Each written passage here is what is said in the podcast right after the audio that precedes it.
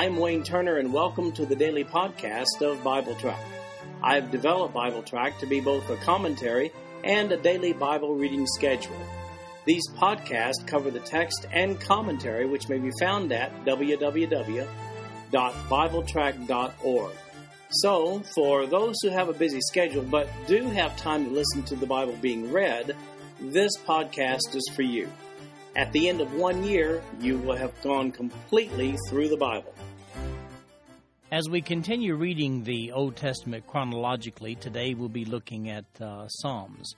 Psalms 6, 8, 9, 10, 14, 16, 19, and 21. Now, with the exception of Psalm 10, all of these were written by David, and that's why we're reading them at this point in our reading of the Old Testament. This is the New King James Version of the podcast. The King James Version is also available. We begin today's reading with Psalm 6. To the chief musician with stringed instruments on an eight stringed harp, a psalm of David.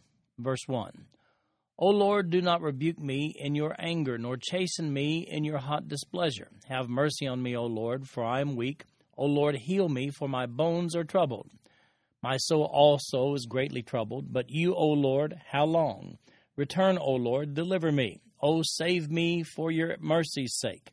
For in death there is no remembrance of you in the grave, who will give you thanks? I am weary with my groaning. All night I make my bed swim. I drench my couch with my tears. My eye wastes away because of grief. It grows old because of all my enemies. Depart from me, all you workers of iniquity, for the Lord has heard the voice of my weeping. The Lord has heard my supplication. The Lord will receive my prayer. Let all my enemies be ashamed and greatly troubled. Let them turn back and be ashamed suddenly. Well, Psalm 6 was written by David, and it's one of the seven what are called penitential psalms, with the others being 32, 38, 51, 102, 130, and 143. According to the introduction, this psalm is another one written by David on deliverance, and it's delivered to the musicians according to the subtitle. It's difficult with what is written in this psalm to place it in a specific time period. Some of David's psalms beseech the Lord to strengthen David to defeat or destroy his enemies, but not so with regard to his bouts with Saul in 1 Samuel or his bouts with his renegade son Absalom in 2 Samuel. In the Psalms that we know to have been written on the occasion of conflicts with these two characters, David generally asks, as he does here in verse 10, he says, Let all my enemies be ashamed and greatly troubled. Let them turn back and be ashamed suddenly. He doesn't call upon God for their destruction as he does in Psalm 9. David just wants them to back off, go away, and, and just give up. Psalm 8 O Lord, our Lord, how excellent is thy name in all the earth. The subtitle to this one says, To the chief musician, on the instrument of Gath, a psalm of David. Verse 1 O Lord, our Lord, how excellent is your name in all the earth, who have set your glory above the heavens. Out of the mouth of babes and nursing infants you have ordained strength because of your enemies, that you may silence the enemy and the avenger.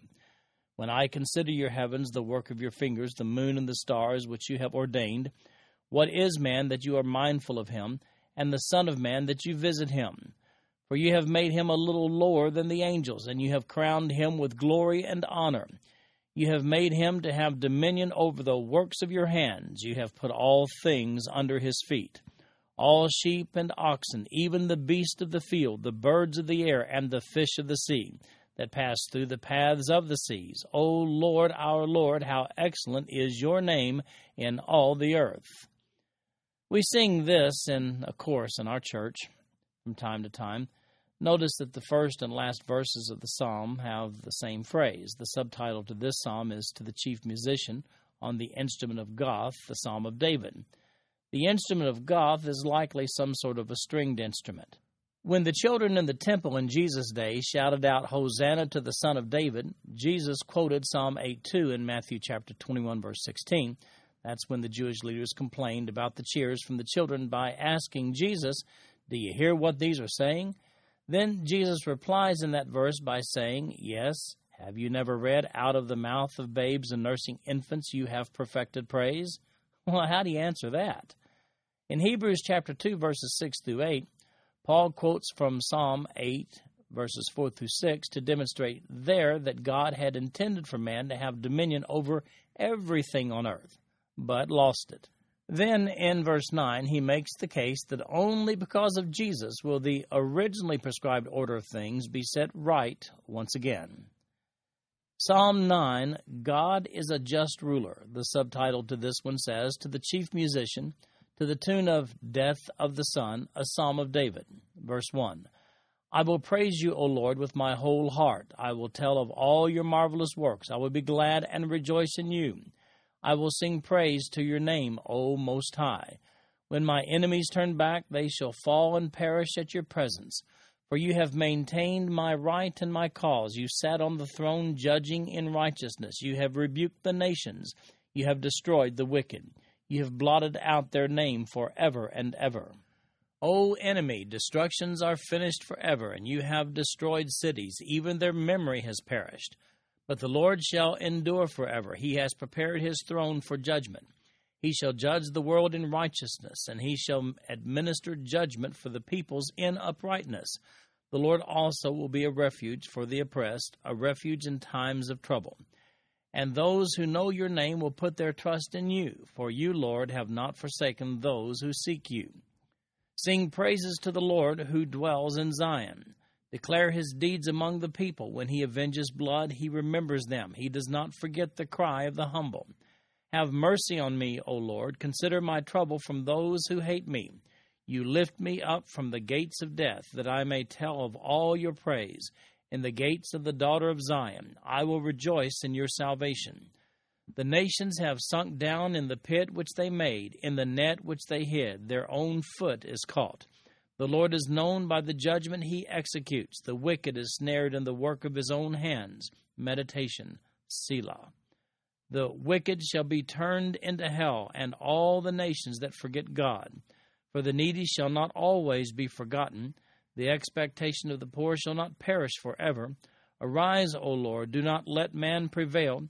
Let the nations be judged in your sight. Put them in fear, O Lord, that the nations may know themselves to be but men. Selah. The subtitle to this psalm says, To the chief musician, to the tune of Death of the Son, a psalm of David. Some interpret the words as meaning on the death of Laban, some unknown person. Others render the word on the death of the son, meaning Absalom, of course, in 2 Samuel chapter 18, verse 33, where his death is recorded. Others again have taken the underlying Hebrew word to be the name of a musical instrument or as the name of an air to which the psalm was sung. We find a reference to Zion in this psalm. This is the geographical location of Jerusalem and specifically became the place of worship during David's reign. The temple was built there. David captured this city from the Jebusites in 2 Samuel chapter 5 verse 7. In this psalm we see the rewards of the righteous from God and the judgment against the wicked. Unlike Psalm 6, David calls for very harsh treatment against his enemies in this psalm as he calls for their destruction.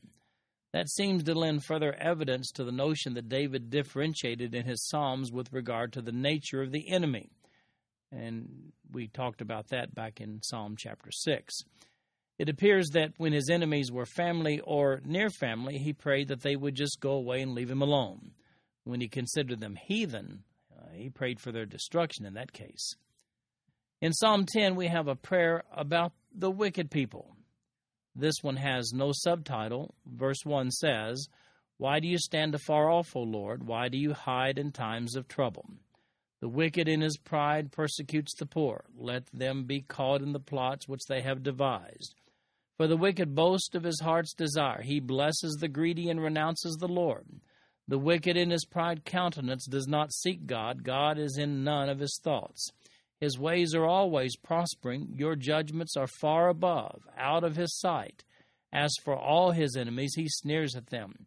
He has said in his heart, I shall not be moved. I shall never be in adversity. His mouth is full of cursing and deceit and oppression. Under his tongue is trouble and iniquity. He sits in the lurking places of the villages. In the secret places he murders the innocent. His eyes are secretly fixed on the helpless. He lies in wait secretly as a lion in his den. He lies in wait to catch the poor. He catches the poor when he draws him into his net. So he crouches, he lies low, that the helpless may fall by his strength. He has said in his heart, God has forgotten. He hides his face, he will never see. Arise, O Lord. O God, lift up your hand. Do not forget the humble. Why do the wicked renounce God? He has said in his heart, You will not require an account. But you have seen, for you observe trouble and grief, to repay it by your hand. The helpless commits himself to you. You are the helper of the fatherless. Break the arm of the wicked and the evil man. Seek out his wickedness until you find none. The Lord is king forever and ever. The nations have perished out of his land. Lord, you have heard the desire of the humble. You will prepare their heart. You will cause your ear to hear, to do justice to the fatherless and the oppressed, that the man of the earth may oppress no more. The unspecified psalmist here is praying to God concerning the prosperity of wicked people. He calls for action in his prayer from God, beginning with verse 12. Do you ever wonder why some people just won't get saved? Well, there's your answer in verse 4. That verse says, The wicked in his proud countenance does not seek God. God is in none of his thoughts. Upon hearing the presentation of the gospel message, people make a choice regarding salvation. When people respond to the convicting power of the Holy Spirit, they get saved. When they resist the convicting power of the Holy Spirit, they remain in their lost condition. Incidentally, Paul quotes from verse 7 in Romans chapter 3 verse 14. In Psalm 14, we see that only a fool says that there is no God. The subtitle to this one says, To the chief musician, a psalm of David, verse 1. The fool has said in his heart, There is no God. They are corrupt. They have done abominable works. There is none who does good. The Lord looks down from heaven upon the children of men to see if there are any who understand, who seek God. They have all turned aside. They have together become corrupt. There is none who does good, no, not one. Have all the workers of iniquity no knowledge, who eat up my people as they eat bread and do not call on the Lord? There they are in great fear, for God is with the generation of the righteous. You shame the counsel of the poor, but the Lord is his refuge. Oh, that the salvation of Israel would come out of Zion. When the Lord brings back the captivity of his people, let Jacob rejoice and Israel be glad. This psalm ascribed to David in the subtitle is paralleled in Psalm 53. If you want to see the uh, parallel, then click on the Psalm 53 and you'll see the two sitting side by side. It's functionally identical and virtually word for word. Paul quotes from this psalm in Romans chapter 3 verses 10 through 12 as he describes there the desperate state of the unregenerate man. As mentioned in the notes on Psalm 9, Zion at the end of this psalm is a name that David prescribed for Jerusalem. It's used over 150 times in the scripture. I think verse 1 is worth memorizing for those occasions when you come across those who proclaim to be atheist. Because this verse says, The fool has said in his heart, There is no God. They are corrupt. They have done abominable works. There is none who does good. Verse 7 in this psalm is curious. It says, Oh, that the salvation of Israel would come out of Zion, when the Lord brings back the captivity of his people. Let Jacob rejoice and Israel be glad. The subtitle for this psalm assigns it to David, but the language of verse 7 sounds like it was written by someone else during the exile period after the fall of Jerusalem. Various theories have been put forth to explain this, but it seems clear to me that David was speaking prophetically. After all, do we not clearly see messianic prophecies in several of David's Psalms? The reality of the captivity was prophesied by Moses himself hundreds of years earlier in Deuteronomy chapters 29 and 30. It should therefore be no surprise that David should include this prophetic statement in his writings. Psalm 16. This must have been one of David's favorites. Let's read. The subtitle to this says, A Michtam of David. We'll explain that in a few moments.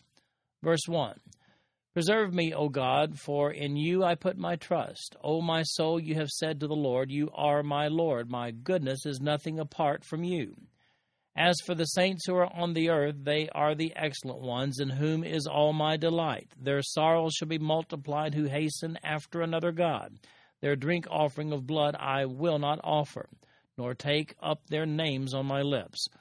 O Lord, you are the portion of my inheritance and my cup. You maintain my lot.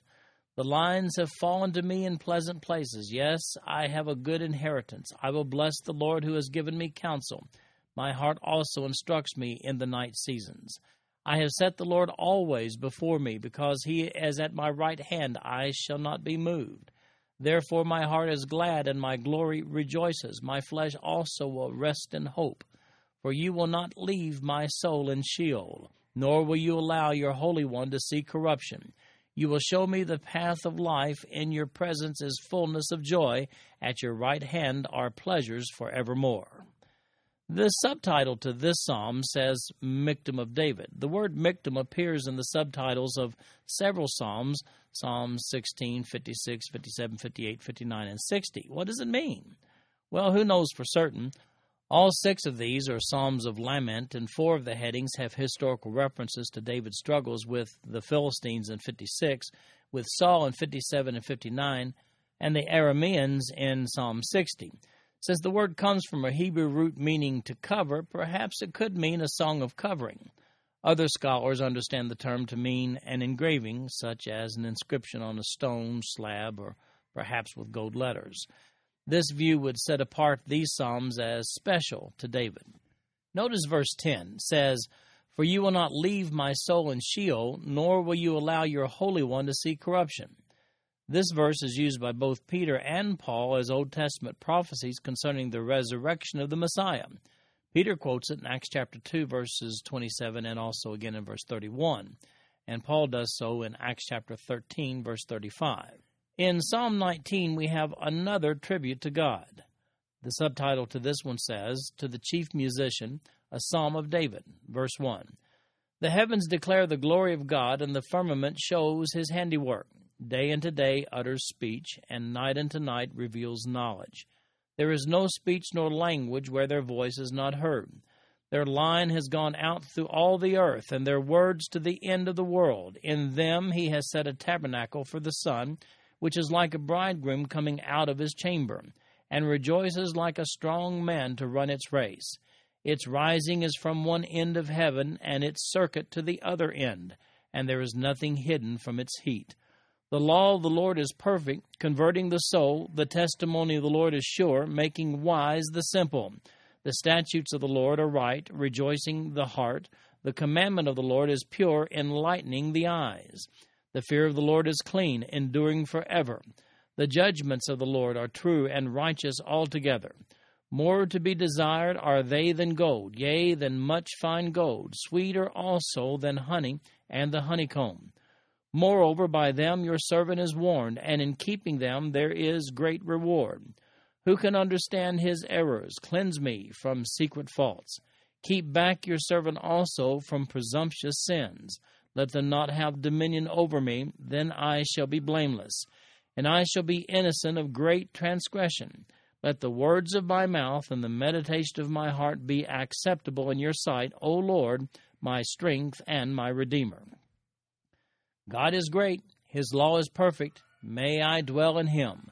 Uh, verse 1 is a good verse to memorize. It presents the universe as evidence that all of this is God's creation. Notice what verse 7 says The law of the Lord is perfect, converting the soul. The testimony of the Lord is sure, making wise the simple. I'm reminded of Romans chapter 10, verse 17, where Paul says this. He says, So then faith comes by hearing, and hearing by the word of God. David similarly places this level of importance upon the law of Moses as he declares it to be perfect and valuable for, as he says, converting the soul. The Hebrew word for convert there in verse 7 is shub. That Hebrew word means return to the starting point. That's the value of God's word. It increases our faith and purifies our lives. The last verse of this psalm, verse 14, says, Let the words of my mouth and the meditation of my heart be acceptable in your sight, O Lord, my strength and my Redeemer. So, if you're looking for a verse that suggests how Christians should conduct themselves, well, here's a really good one. Psalm 21 God has provided protection for David. The subtitle to this one says, To the chief musician, a psalm of David. Verse 1 the king shall have joy in your strength, O Lord, and in your salvation how greatly shall he rejoice. You have given him his heart's desire and have not withheld the request of his lips, Selah. For you meet him with the blessings of goodness, you set a crown of pure gold upon his head. He asked life from you, and you gave it to him, length of days for ever and ever. His glory is great in your salvation. Honor and majesty you have placed upon him, for you have made him most blessed forever. You have made him exceedingly glad with your presence. For the king trusts in the Lord, and through the mercy of the Most High he shall not be moved. Your hand will find all your enemies, your right hand will find those who hate you. You shall make them as a fiery oven in the time of your anger. The Lord shall swallow them up in his wrath, and the fire shall devour them. Their offspring you shall destroy from the earth, and their descendants from among the sons of men. For they intended evil against you, they devised a plot which they are not able to perform. Therefore you will make them turn their back. You will make ready your arrows on your string toward their faces. Be exalted, O Lord, in your own strength. We will sing and praise your power. In this psalm, David praises God for his protecting hand. His enemies don't have a chance here. Notice the way David refers to himself in third person in these two verses. He says, The king shall have joy in your strength, in verse 1. And then in verse 7, he says, For the king trust in the Lord. These two verses really sum up this psalm.